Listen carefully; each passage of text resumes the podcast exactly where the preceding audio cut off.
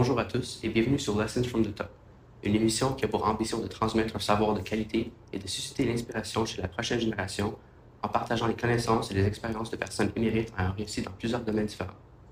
Notre émission a pour vocation de permettre aux jeunes comme nous de se forger une vision claire des défis à venir en s'appuyant sur le témoignage des gens chevronnés. Nous espérons que notre émission pourra contribuer à vous donner les moyens de réaliser vos rêves et de vous accomplir dans vos vies professionnelles. Aujourd'hui, nous sommes très heureux d'avoir comme le lieutenant-gouverneur du Québec, J. Michel Boyer. Avocat et historien de profession, il a été élu bâtonnier du barreau de Québec en 2007 et a enseigné à l'université pendant de nombreuses années.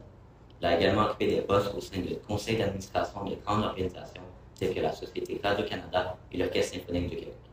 Il a reçu des distinctions pour sa contribution exceptionnelle à la profession juridique, dont la médaille du barreau du Québec, ainsi que pour son service à la monarchie canadienne avec la médaille du jubilé de diamant de la reine Elisabeth II.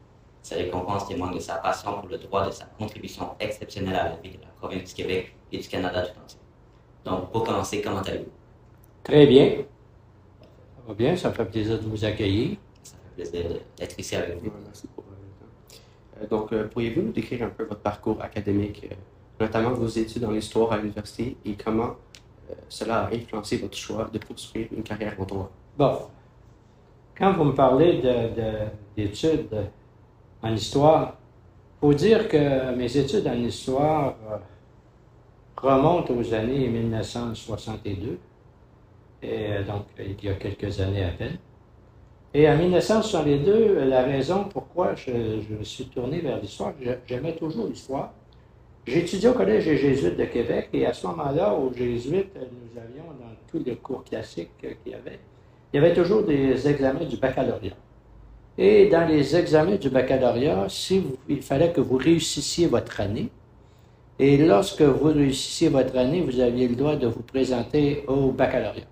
Donc, au baccalauréat, les matières qu'on passait en examen, qui venaient de l'université, c'était en mathématiques, vous aviez le, le grec, vous aviez le latin, vous aviez la composition anglaise, composition, composition française, etc. Bon. Et euh, à ce moment-là, on affichait les noms de ceux qui réussissaient sur un tableau. Et si votre nom n'était pas sur le tableau, vous aviez l'échec. Et si vous connaissiez un échec, vous deviez reprendre votre année, même si vous aviez réussi votre année. Donc, ça fonctionnait par promotion.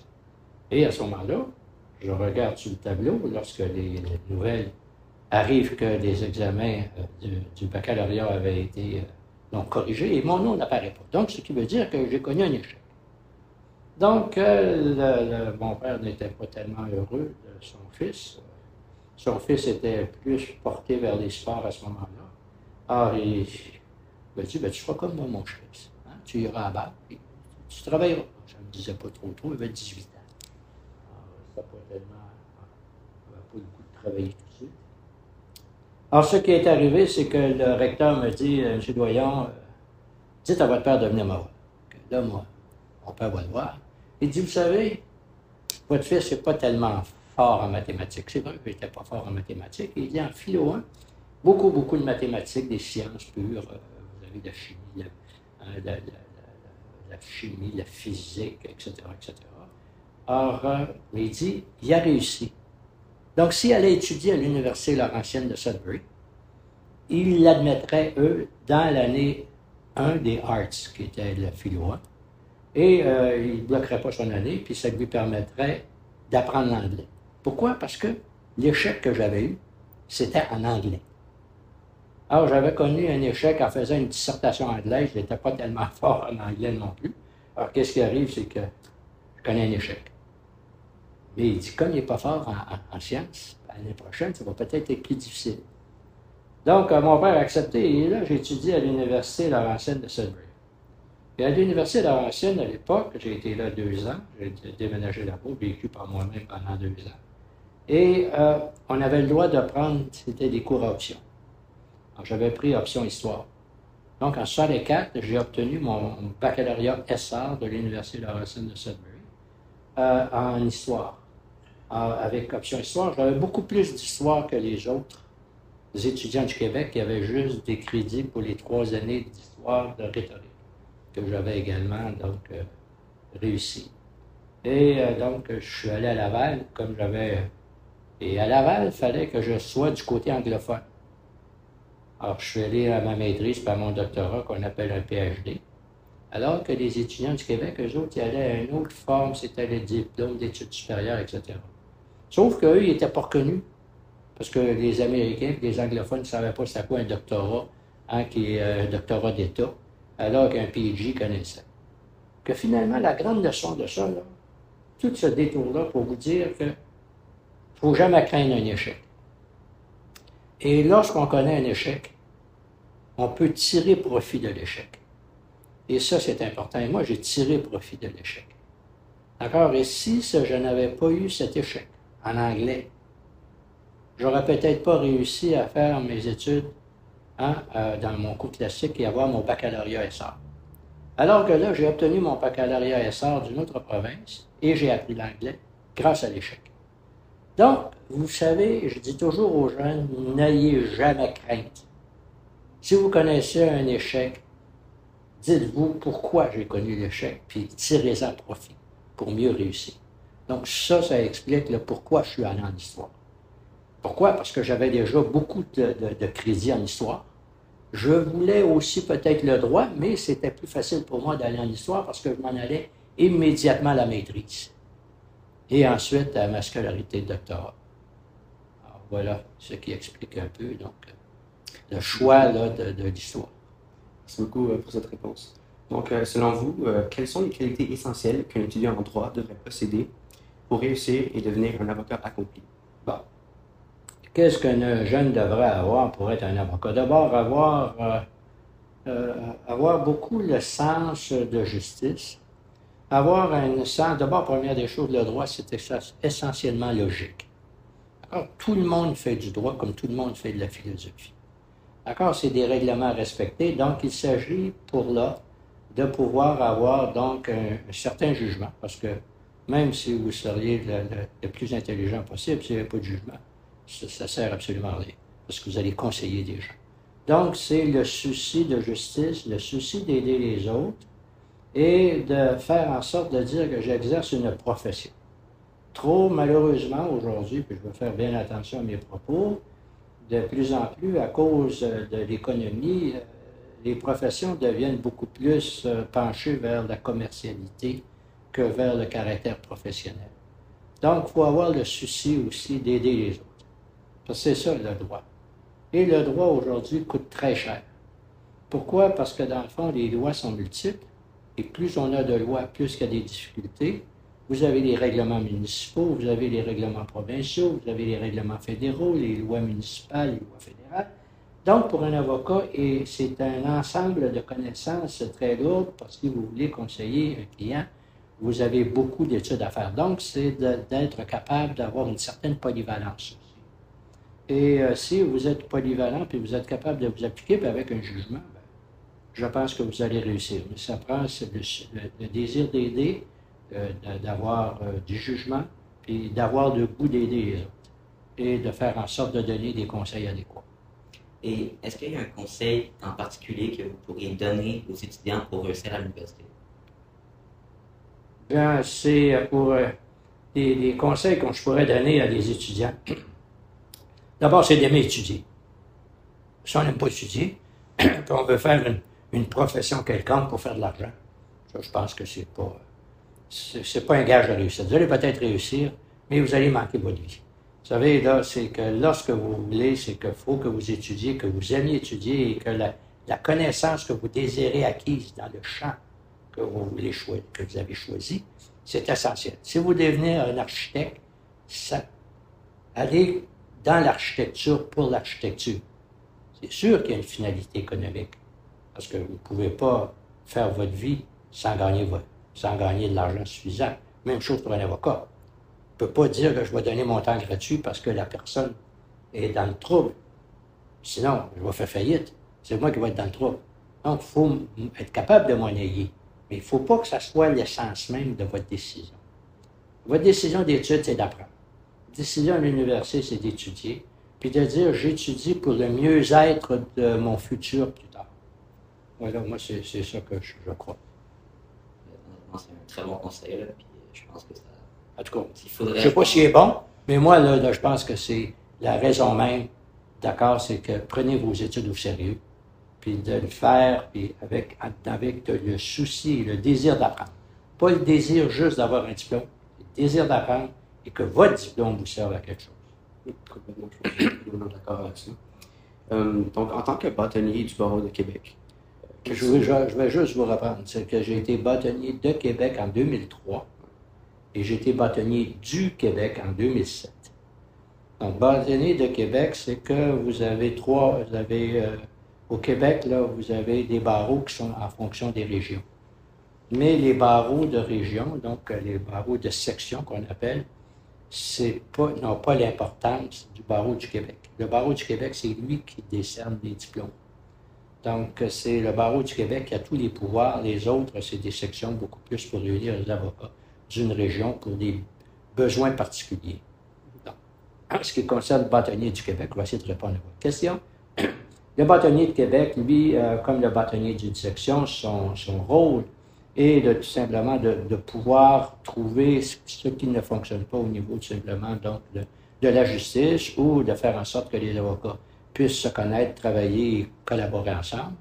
Et euh, par exemple, si vous êtes à Québec, vous dites, bon, ben, en cours supérieure, souvent, il y aurait peut-être des choses. Donc, vous avez des rencontres avec les juges en chef de la Cour supérieure, de la Cour du Québec, hein, et que là, c'est là que vous discutez des problèmes qui peuvent arriver.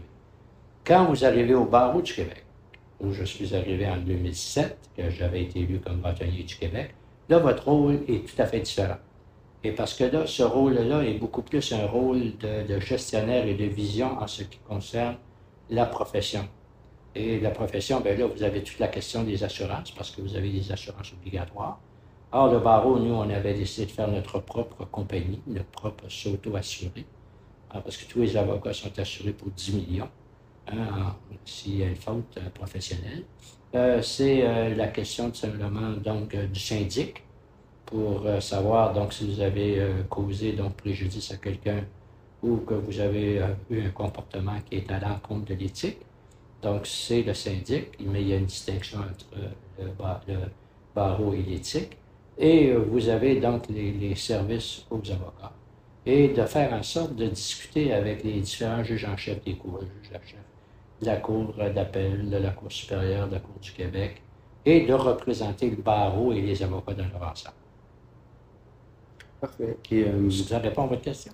Oui, ça répond. Et je voulais suivre ça avec quels sont les accomplissements dont vous êtes le plus fier en tant que bâtonnier? Qu'est-ce que je suis le plus fier, je vous dirais, là, c'est d'être capable d'avoir travaillé sur un grand projet qui était sur la mobilité des avocats. La mobilité des avocats, c'est-à-dire qu'il y avait monsieur euh, le premier ministre à l'époque euh, du Québec, que le président de la France avait décidé de faire en sorte de dire que les avocats français pourraient venir pratiquer au Québec et que les avocats du Québec et avocats du Québec puissent venir pratiquer au Québec également. Donc, mais seulement que sur diplôme sur diplôme, c'est-à-dire que si vous étiez donc diplômé euh, de la faculté de droit de l'Université de Paris ou d'une autre université française et que vous étiez avocat donc en France, euh, vous pouviez venir pratiquer au Québec sans avoir à reprendre vos études au Québec. Or, et, euh, vice-versa. Donc, c'est un étudiant, un étudiant du Québec, vous allez pratiquer en France, vous allez pratiquer en France, s'inscrire à un barreau de France, parce qu'en France, c'est distinct de lui. Or, il y avait beaucoup de réticence. Pourquoi? Parce que, dans le fond, il faut comprendre que le droit français est différent du droit, du, droit québécois. Le droit matrimonial n'est pas le même. Euh, le droit criminel n'est pas le même. Hein? C'est, chez eux, c'est que vous avez donc. nous, nous c'est au niveau criminel, c'est très différent. C'est que le, procureur doit prouver hors de tout doute raisonnable. C'est la même chose en France, sauf que c'est l'inverse un peu. Donc, euh, vous avez, donc, c'est le juge enquêteur qui va enquêter, qui va porter les accusations, etc. Donc, le droit commercial est différent? Tout est différent. Donc, le, côté que nous a permis de réussir tout les négociations avec la France, c'est l'éthique. C'est-à-dire que si un avocat ou une avocate n'avait pas la compétence pour prendre un dossier, donc, euh, et qu'elle était radiée au Québec, cette personne-là serait radiée automatiquement dans son pays, en France. Donc, le pays d'accueil, si elle est radiée dans un pays d'accueil, soit la France ou le Québec, si vous êtes radié, le barreau d'origine le radiait également. Donc, ce qui voulait dire, prenez pas de dossier si vous n'avez pas, vous connaissez pas le dossier. Donc, euh, si euh, un avocat français veut venir au début, il peut venir conseiller les Québécois ou les Canadiens sur le marché européen, sur l'Union européenne, etc., etc. Mais euh, il ne pourra pas tout simplement donc de prendre un divorce en France pour alors qu'il ne connaît pas la loi de divorce, etc. Bon. Alors, ça a été ça qui a été euh, quand même euh, une très grande réussite. Aujourd'hui, ça, fonctionne très bien entre les, deux pays. Et moi, ce que je voyais, c'est que je disais, Québécois, j'étais assez âgé, hein, parce que moi, je, deviens bâtonnier à peu près à l'âge de 60 ans, 65 ans, quand je suis bâtonnier. Pas une jeunesse. Et pour moi, je me disais, les jeunes qui vont devenir avocats vont pouvoir aller pratiquer en France. Et en pratiquant en France, je leur ouvre toute l'Europe. Ils vont pouvoir aller pratiquer en Allemagne, ils vont pouvoir aller pratiquer dans les autres pays européens, parce que c'est la communauté européenne. Donc, je leur, ouvre je leur donne un sac à outils beaucoup plus grand que juste demeurer au Québec. Parce que si vous êtes reçu avocat à Québec, vous ne pouvez pas aller pratiquer en Ontario. Vous ne pouvez pas aller pratiquer en Colombie-Britannique. Ni, euh, pourquoi? Parce que c'est le common law. Donc, vous êtes obligé de faire des années d'études additionnelles pour être capable d'aller pratiquer dans les autres provinces, parce que ce n'est pas le même droit. Alors que là, moi, je me disais, bon, mais s'ils veulent faire un cours de common law, ça va leur donner encore, mais je vais leur ouvrir aussi la porte pour aller pratiquer en Europe. Alors, pour moi, c'était une grande réussite. Ça permettait tout simplement, donc, de donner aux jeunes un marché, parce que Québec, c'est 8 millions. Actuellement, là, au Québec, là, vous avez environ près de 28 000 avocats. 28 000 avocats pour une population de 8 millions. S'il y en a qui vivent pas riches. Donc, vous comprendrez que moi, si je leur ouvrais des portes d'un continent en Europe, je disais, bon, ben, ces jeunes-là, euh, les jeunes, contrairement à mon époque, à mon époque, nous, les jeunes, euh, vous savez, on, ne sortait pas on n'allait pas en Europe là, à l'âge de 17 ans, 18 ans. Là. C'était pas comme ça. Aujourd'hui, les jeunes, ils s'en vont, prennent un année sabbatique, puis ils s'en vont en Europe pour faire un voyage un an. Bon, nous c'était pas comme ça. C'était pas, pas accepté à l'époque comme ça. Donc, à partir de ce moment-là, ah, ben, c'est un monde nouveau. Donc, j'avais l'impression de dire, bon, ben, si j'étais jeune, j'aimerais ça, si j'avais la chance de pouvoir aller pratiquer. Puis on ne sait jamais, vous rencontrez quelqu'un qui est étranger, vous voulez vous y établir. à ce moment-là, regardez, vous avez ça, vous donne des outils. Donc, pour moi, c'est ça qui important. Et en étant bâtonnier, est-ce que vous pensez que ça vous a, aidé euh, à développer votre leadership? Bien, certainement, parce que comme bâtonnier, vous êtes le président de l'ordre professionnel. Dans mon temps de professeur, il y avait, euh, c'était, aujourd'hui, vous avez, ça a changé. Euh, vous avez un conseil d'administration avec peut-être une dizaine de personnes. Mais à mon époque, moi, c'était un conseil administratif. Et le conseil administratif, vous aviez les bâtonniers de toutes les régions du Québec avec un vice-président et un jeune. Donc, il y avait environ 40 personnes. Donc, il fallait que je réussisse à convaincre 40 personnes. Et pour convaincre 40 personnes, par exemple, j'ai établi et j'ai réussi à imposer également, puis ça c'est une grande réussite que je pense que j'ai eue, c'est d'imposer la formation continue obligatoire. Et aujourd'hui, tous les avocats sont obligés de faire 30 heures de formation obligatoire en deux ans. Sinon, ils sont radiés. Donc, pour moi, ça faisait en sorte de dire, bon, bien, si on force les étudiants, tous les, avocats, à toujours avoir donc une formation continue, donc j'améliore leur connaissance parce que les lois changent chaque jour. Hein, J'enseigne des lois, de moi, chaque jour. Donc, la connaissance des lois, c'est justement le rôle de l'avocat de connaître les lois de pouvoir conseiller un, un, client sur une question précise. Donc, ça, ça, ça, fait en sorte de dire que les, avocats, après 20 ans de pratique, souvent, il n'y avait plus la même connaissance. Donc, à ce moment-là, je, l'ai imposé, la formation obligatoire. Ah, mais imposé, j'avais de l'opposition. Parce qu'il faut comprendre que le bâtonnier de, de Gaspé, de Gaspé, il disait, nous autres, la formation, il faut venir à Montréal ou aller à Québec. Donc, ça exige beaucoup de dépenses, c'est cher, etc., etc. Donc, on, invoquait le, côté économique. Oui, parfait. On est rendu dans une autre période de la technologie. Je peux faire des cours que vous pouvez suivre des cours à distance, vous pouvez utiliser tout simplement donc euh, différents podcasts, n'importe quoi, puis vous allez pouvoir apprendre sans avoir à venir à Québec. Donc, on peut faciliter. Deuxième des choses, vous avez une université à Rimouski, vous demeurez à Rimouski, vous faites du droit matrimonial, vous n'êtes pas obligé de faire aller prendre un cours de droit, vous pouvez prendre un cours de psychologie, vous conseillez des gens, il y a un couple qui est devant vous, puis la chicane est prise entre les deux. Donc, il faut essayer peut-être de psychologie, essayer de comprendre un peu pourquoi, qu'est-ce qui les unit, puis si, si euh, normalement, ça ne peut pas se retrouver. Donc, je disais, la connaissance, c'est tout. Je vous disais ça au début. Hein? Plus que vous, êtes, vous connaissez quelque chose, plus que vous allez être compétent. Donc, prenez quelque chose. Quelqu'un, un avocat qui fait du droit commercial, s'il va suivre des cours de comptabilité, il va peut-être être capable de mieux lire les états financiers de savoir exactement qu'est-ce qu'il y en est. Hein. C'était ça. Donc, ça, ça a été également, tout simplement, une question qui, m'est apparue importante. Je pense que c'est un très bon. Euh, on va changer un peu de sujet.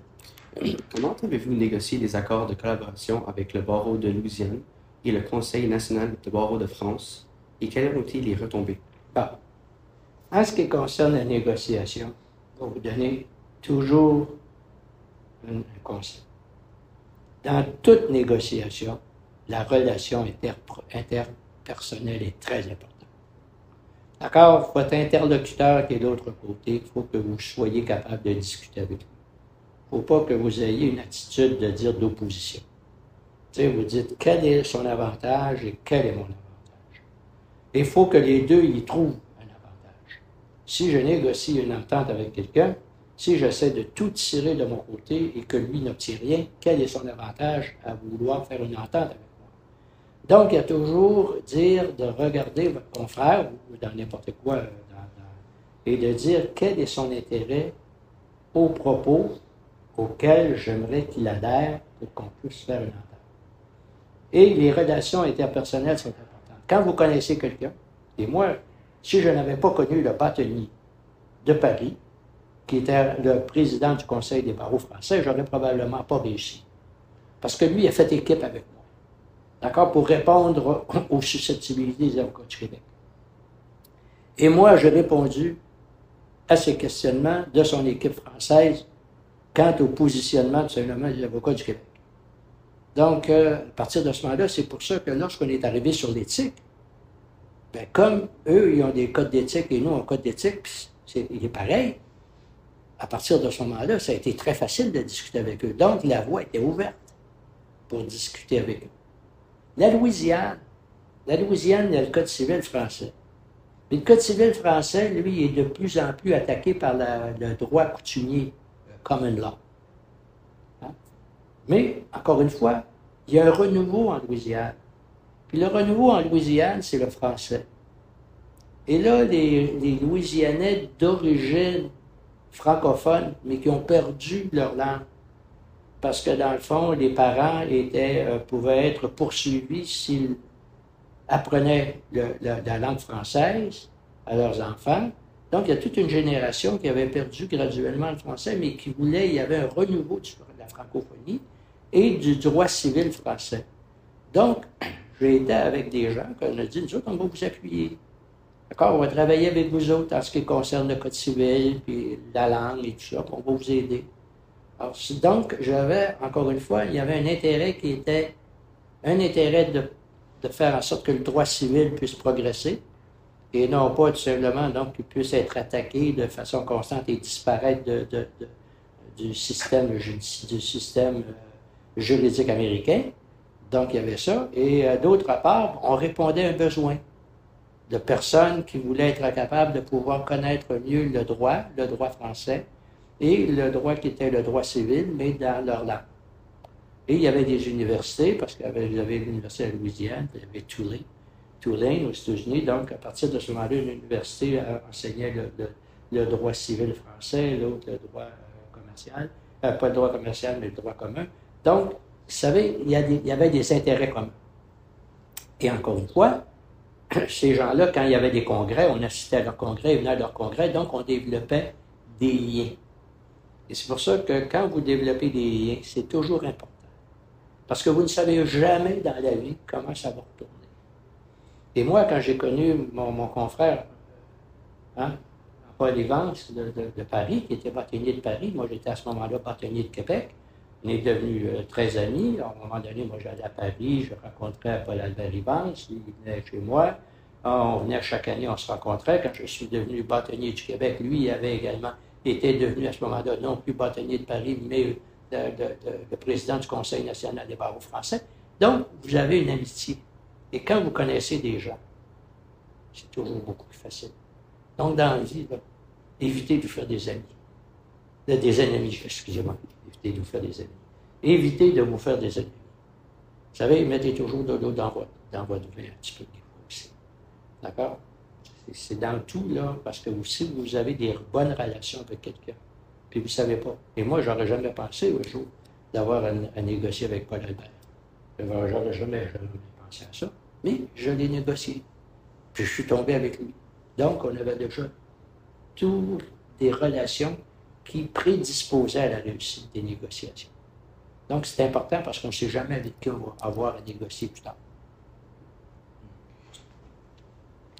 Euh, comment votre euh, implication dans les organisations et les conseils d'administration tels que la Société Radio-Canada et l'Orchestre symphonique du Québec a-t-elle contribué à votre développement professionnel et personnel? Vous savez, appartenir à des organisations, d'abord, première des choses, ça ouvre des portes. Vous êtes avocat, vous voulez développer une clientèle. Si vous voulez développer une clientèle, il faut que vous soyez connu. Si vous restez derrière votre bureau, puis vous avez un beau téléphone, puis là, vous attendez que le téléphone sonne, à un moment donné, là, vous pouvez attendre longtemps. Donc, il faut que vous développiez une clientèle. Développer une clientèle, c'est quoi? C'est de vous faire connaître, de vous impliquer dans de choses, vous impliquer dans différents organismes. Là, les gens vous connaissent, vous voient aller. Ils disent, ah, lui, il est intéressant, donc on pourra retenir ces choses. Donc, vous étudiez les possibilités pour vous, pour vous développer. Vous êtes à Radio-Canada. Radio-Canada, je n'ai pas de clientèle là. Mais là, là ça m'ouvre la porte à des, une institution à l'époque, que je siège au conseil d'administration, puis le budget est 1 milliard 300 millions. C'est de l'argent, là. Alors là, là, je vois là, des grands chaînes, puis ça m'aide dans ma profession. D'accord? Parce que dans ma profession à moi, tu sais, quand je vois des, des, organisations avec des conseils d'administration, comment ça fonctionne, comment le président du conseil va ériger, qu'est-ce que va être le rôle du président, le président du conseil, le secrétaire, etc. Donc, vous voyez tous ces enjeux. Et là, vous participez à des discussions où vous avez tout simplement à convaincre aussi. Parce que si vous êtes d'accord avec un projet, puis il y en a d'autres qui ne sont pas d'accord au projet, puis vous dites, ben mon Dieu, ce serait important. Et à Radio-Canada, pour moi, il y avait deux administrateurs qui représentaient le, côté francophone. Les autres, c'est des anglophones. Le rôle de Radio-Canada du côté anglophone n'est pas le même que du côté francophone. D'accord? Parce que nous, on a bâti nous-mêmes, alors que les anglophones, eux autres, sont plus portés à écouter les programmes américains. Alors que nous, à cause de la langue, on va travailler tout simplement avec Radio-Canada à développer des programmes qui soient québécois. D'accord? Qui répondaient aux besoins. Donc, c'était, et là, il faut dire aux anglophones, des fois, oui, mais nous autres, là, on a aussi des besoins au Québec. Hein? La francophonie, c'est important. Il hein? faut que les nouvelles aussi puissent être vues au Nouveau-Brunswick. D'accord? Puis ils sont vues aussi en Saskatchewan. Donc, il ne faut pas oublier les francophones de Saskatchewan aussi, ce n'est pas juste le Québec. Donc, ça vous donne des horizons que vous êtes capable d'apprendre. Encore une fois, c'est la connaissance. Parce que vous apprenez non seulement dans les livres, mais vous apprenez aussi dans la façon que vous allez vous comporter dans différentes organisations. D'où le fait de partenir à des organisations, c'est très important. Parce que dans le fond, les gens vont vous juger, les gens vont vous regarder, puis s'ils trouvent que vous faites bien les choses, ils vont aller vous voir. Et si vous allez, vous allez savoir comment vous présenter aussi. Parce que quand vous voyez le président de, Radio-Canada, vous arrivez là, vous venez de Québec, vous l'avez jamais vu, je ne savez pas c'est quoi, c'est un monsieur. Comment je me comporte, comment je vais le voir, monsieur? Dans la tête. Vous utilisez Hi Mike. Vous dites, monsieur, euh, vous savez, monsieur Watson, ça me fait plaisir etc. Donc, vous développez tout simplement, donc, dire comment je l'approche, cette personne. Donc, vous l'étudiez, vous le regardez, vous voyez à un moment donné s'il est sensible ou non. Parce qu'il y a des personnes, quand vous négociez, là, moi j'avais quelqu'un quand j'avais négocié, je suis devenu. Hein, il y en a un monsieur que lui, si tu disais que tu n'étais pas d'accord, c'est sûr qu'il négociait avec toi. Je ne suis pas d'accord avec ça. C'est fini, il n'y a plus de négociation possible. Que lui, comment je prenais, je disais, mon Dieu, tu as une bonne idée. Très bonne idée, mais qu'est-ce que tu penses si on pensait de faire ça aussi? Donc, je lui demandais qu'est-ce qu'il pense? Ça, c'est lui qui pensait. Ah, il disait, mon Dieu, on pourrait faire telle, telle chose. Mon Dieu, ton idée est bonne. J'y soufflais l'idée par en arrière. Je ne disais pas que c'était moi, parce que je l'affrontais. Donc, j'aimais toujours mieux de dire, oui, tu as parfaitement raison, je pense que l'objectif que tu as en tête est bon, mais qu'est-ce que tu penses si on ajoutait telle chose? Là, je poussais les idées. Là, il posait la question, disait, ça va bien du bon sens, on pourrait peut-être faire ça. je pense que tu as raison de ce côté-là. Donc, vous savez, il faut que vous vous adaptiez. Donc, à partir de ce moment-là, on apprend ça quand on fait partie de l'organisation. On voit les gens devant soi. Quand vous êtes à l'orchestre symphonique ou vous êtes à n'importe quelle organisation, les Rotary, n'importe quoi, vous allez voir comment les gens agissent, les écouter. Dans un premier temps, c'est apprendre. De voir leur comportement, comment ils se comportent. Quel est leur caractère. Hein, parce qu'il y en a qui ont des caractères forts, d'autres ont des caractères plus faibles. Il y en a des gens qui disent n'importe quoi. Oui, oui, oui, oui. Mais euh, tu ne peux pas compter sur eux autres. Parce que les autres, ils sont tellement faibles que là, ils vont changer de côté à un moment donné dans des négociations s'ils voient que le vent tourne. Donc, il faut que vous appreniez tout simplement donc, à juger les personnes qui sont devant vous, puis dire comment sont-ils, comment je les approche. ça, ça m'aide comme lieutenant-gouverneur quand je rencontre le premier ministre. Quand je rencontre un autre ministre, hein, je, dis, je regarde, je sais qui il est, comment, tu puis toute personne, il faut apprendre que toute personne a sa fierté. Il ne faut jamais heurter la fierté de l'autre. Il ne faut jamais qu'une personne perde la face. Faites toujours en sorte qu'il ne perde jamais la, la face. Vous dites, regarde, on n'est pas du même avis, mais je te dis que tu as quand même bien défendu ton côté, puis je suis d'accord avec toi. Moi, c'était une question de principe qui m'intéressait. Donc, mais vous organisez pour dire que son idée était bonne, puis c'était pas une question d'affrontement. mais euh, c'était une question, puis que son argumentaire était très, très bon, puis je le félicite, puis on va travailler ensemble. C'est ça. Donc, et quels principes et valeurs ont guidé votre carrière professionnelle et votre engagement communautaire tout au long de votre vie? Ben, moi, l'histoire m'a toujours influencé. Parce que l'histoire, moi, je venais des sciences sociales. D'accord? Et j'ai toujours cru aussi euh, beaucoup à, la théorie de l'environnement du milieu. Moi, ça m'a toujours guidé. C'est l'environnement du milieu, c'est de quel milieu vous venez. D'accord? À ce moment-là, si vous êtes euh, dans un milieu où, qui est propice à l'étude, vous allez étudier. Si ce n'est pas propice à l'étude, vous n'étudierez pas. Hein? C'est propice simplement donc à aider, là, puis que vous voyez la générosité, vous allez être généreux. Donc, à partir de ce moment-là, donc, euh, c'est. Euh, l'idée, c'est de savoir, moi, quand j'étais en sciences sociales, c'est de savoir aider les autres. Ne pas t'apprendre pour un autre. D'accord? Parce qu'il y en a beaucoup des gens très instruits. Et, mais t'adapter aux gens. Ça ne sert à rien que je parle à quelqu'un puis je lui dis, vous savez, en vertu de l'actus reus et le mens. Euh, vous avez connu, il va c'est? C'est Donc, parlez un langage que les gens connaissent. Adaptez-vous aux gens, obligé de dire sacré la personne, parce qu'elle sacre. Et, tu sais, si quelqu'un qui est en droit criminel, puis il fait face à quelqu'un qui est accusé de meurtre, il n'est pas obligé de mon cher ami, vous savez, Hein? Et là, vous allez dire, c'est pas Il va falloir que vous vous adaptiez dire, oui, mais qu'est-ce que tu as fait?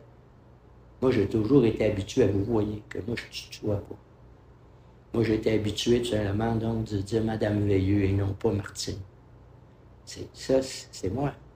Et aujourd'hui, je dis toujours à mes confrères hein, de, bureau, les jeunes, quand aussi vous, discutez avec un anglophone, les anglophones, ils n'ont pas de vous, puis ils n'ont pas de tu juste you. Puis eux autres, qu'est-ce qu'ils vont faire? Ils vont t'appeler Mike. Hi Mike, how are you Mike? Là, ils vont parler avec, le, prénom.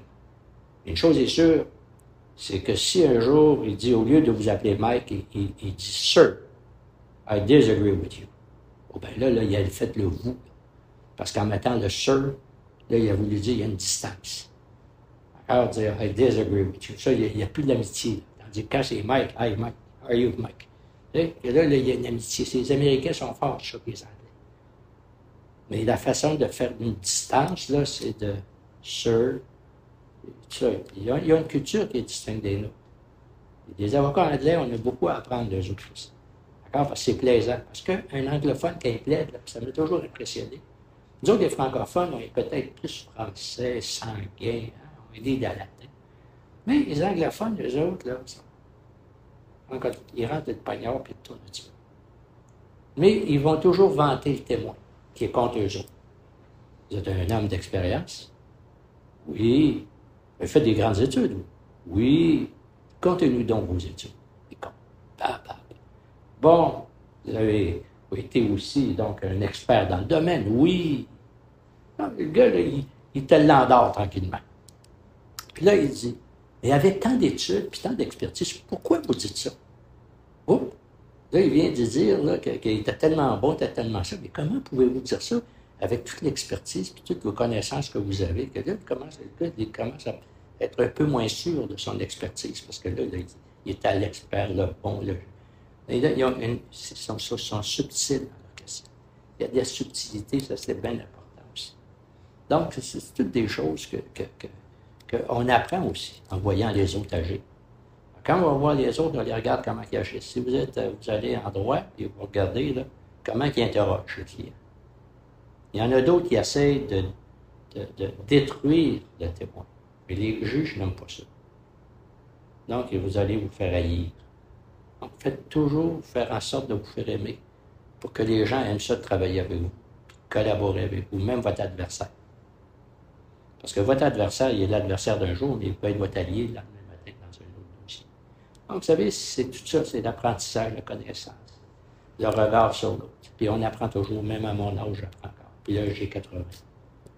Donc, puis j'apprends encore. Donc, euh, merci euh, pour être avec nous. C'est déjà fini? Non, il reste une dernière question. OK, OK. Donc, euh, avez-vous travaillé avec une personne en particulier qui a eu un impact significatif sur votre travail? Et pourriez-vous nous parler un peu plus de leur qualité, qui a fait de cette personne un collègue si important et si? Il y a toujours, euh, moi, la personne qui, qui m'a très influencé, c'était monsieur, mon, mon directeur de, doctorat en histoire, Jean Amené. Alors, Jean Amené a été euh, pour moi un maître à penser, a été un grand bonhomme, c'était un très grand historien, on est devenus amis ensemble. Et là, l'amitié s'est. Le, maître à l'élève s'est transformé en ami. Et euh, à partir de là, j'ai toujours eu tous les, lundis, on discutait. On réglait les problèmes du monde. Et j'ai beaucoup appris avec lui pour discuter. Puis c'était un monsieur qui avait beaucoup de, s'informait toujours. Il me semble que je le vois encore sur son lit de mort. Parce qu'il avait eu le cancer. Puis, euh, c'était mon grand ami. Puis là, il avait le cancer, puis il était chez lui. Puis là, ça, ça, il. J'ai dit, je voudrais voir Jean. Elle dit, ben viens, m'appelle. Elle dit, je pense qu'elle dit, demain, je sera plus Ah, je vais voir. J'ai dit, ben, je vais y aller. Puis là, je vais voir Jean. Puis là, je lui parle. Mais la première question qu'il a faite, c'est de s'informer. Comment mon épouse allait. Si elle était malade, comment elle allait. Puis de s'informer de moi au lieu de parler de lui. Et moi, je disais, mais comment ça va toi? Non, non, mais il dit, c'est, tu sais, il était toujours penché vers les autres. Et ça, ça m'a beaucoup influencé. De toujours s'informer des autres aussi. De toujours avoir beaucoup d'empathie à l'égard des autres. Et euh, ça, ça aide beaucoup dans votre comportement aussi savez, pas traiter les gens, parce que, vous savez, qui qu'il soit, regardez la vie. Tu dis, regardez. Celui qui ramasse les déchets est aussi important, parce que s'il ne ramasse pas les déchets, vous allez avoir des maladies là Que toute personne est importante dans la vie. ayez toujours beaucoup de respect à l'égard des autres. Puis avec Jean, ben ces gens, c'est ça qui m'a montré, c'est d'avoir simplement beaucoup de respect à l'égard des autres. peu importe qu'il soit pauvre, qu'il soit riche, qu'il soit. L'intérêt, c'est de penser à l'autre. C'est ça que je vous dirais. Parfait. Un gros merci pour euh, être ici aujourd'hui avec nous, nous avoir accepté euh, ici. Donc, euh, ceci marque la fin de notre épisode ensemble, qui a fait, à mon sens, très riche en enseignement et sur d'inspiration pour les générations futures. nous tenons tout au nom de l'équipe à vous remercier honnêtement pour, pour cette entrevue. On a vraiment apprécié. Je pense que les personnes qui regardent en ce moment ont vraiment apprécié aussi. Donc, quant à tous qui sont en train de regarder en ce moment, nous allons vous donner rendez-vous la semaine prochaine avec euh, notre entrevue exclusive avec le sénateur Tony Lefreda. Donc, euh, à la semaine prochaine. Au revoir tout le monde.